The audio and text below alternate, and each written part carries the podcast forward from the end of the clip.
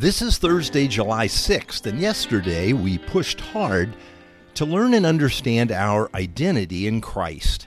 Today we ask the question how we come to live our new life in Christ. Do we have our own life through more effort, through greater wisdom, through a more faithful fulfillment of the commands of God? Some years back, a fascinating book came out with the title, Material World. Each page was dedicated to a family from a different country in the world. The pictures had been staged and each family had been asked to take all their worldly possessions to their, the front of their house and to arrange them as they wished, and then to have their picture taken with all their stuff. Now, some families had, had their picture taken with very few possessions.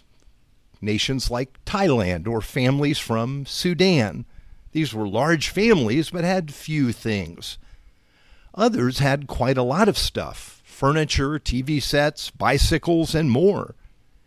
The picture of the family from the United States has an overwhelming amount of possessions, cars, a dune buggy, all sorts of electronics, a small family in a sea of possessions, and then out in front is a small Bible opened.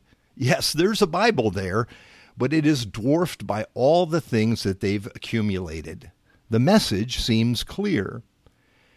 Now, this book is interesting because of what it teaches us about the various people, what they have, and also where they draw their value. And that leads us to our text for today, Matthew chapter six, verse nineteen to twenty-one.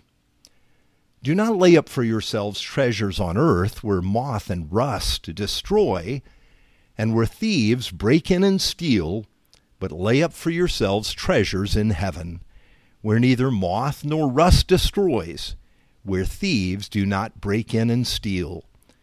For where your treasure is, there your heart will be also. Now, we learned yesterday that Jesus did not establish his identity or his life based on anything he possessed or accomplished. Instead, he had his identity in his Father. He was secure in the face of challenges and rejection and even death.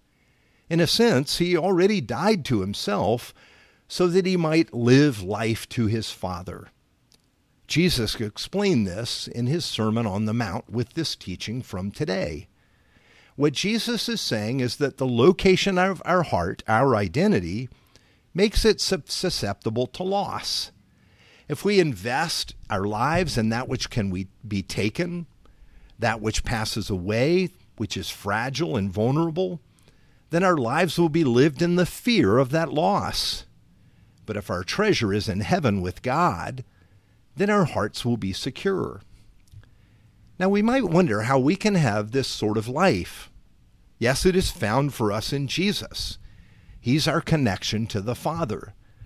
This is why he taught his disciples that he is the way and the truth and the life, and that no one can come to the Father except through him. How does this concept appear in the New Testament? Paul explains his status like this. As an apostle of Jesus, he says, I have been crucified with Christ. It is no longer I who live, but Christ who lives in me. And the life I now live in the flesh, I live by faith in the Son of God, who loved me and gave himself for me. That's Galatians chapter two, verse twenty. He says the old self has died with Jesus, and now his life is entirely identified with Christ. That means that his new life is lived in Christ. This is the language we consistently hear from the New Testament. We've been united with Christ. Our life is secure because we're hidden in Christ and Christ is in God. We know a real freedom and live with love in the face of risks because we are united to Christ. You see, our life is not built on what we have or who we know or what we have accomplished or what we do. It's built on Christ and all that we have in him. Just as Jesus became totally identified with the Father, now we have our identity in him as children of God, inheritors of the kingdom, and beloved of the Father. Now, this may all sound conceptual for us, as this as is thinking about Jesus having his identity in the Father. That may sound like a concept too. And that's why we began today by looking at our at the, the material world.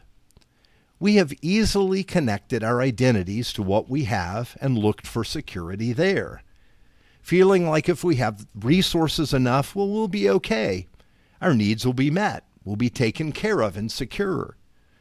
We then keep track of what we have, and we know what we've accumulated.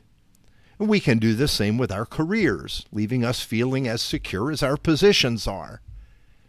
But this way to establish and have our identities, as we've learned, is not stable. It's not reliable.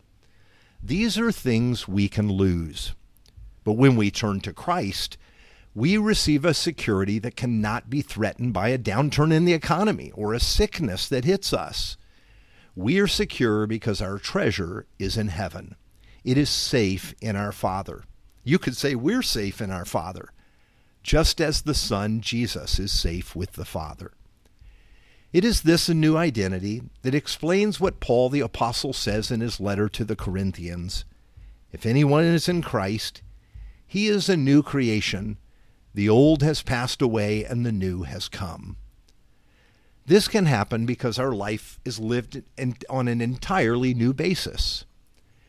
Our challenge as disciples of Jesus is to internalize this new truth about who we are and all that we've been given in Christ, to realize that who we are is found in Him, united to the Father through Christ. Nothing can hurt us now. Our treasure is in heaven. Now, that doesn't mean that nothing bad can happen to us. It means that whatever happens to us, we have a treasure, a place, an identity that cannot be touched. And it says, very simply, as it says at the end of First Corinthians three, you are Christ's, and Christ is God's. Or as we read elsewhere, if then you have been raised with Christ, set the things Set your eyes on things that are above, where Christ is seated at the right hand of God. Yes, now your life is hidden with Christ in God. Let's pray. Father God, we're slow to understand all that we've been given in Christ.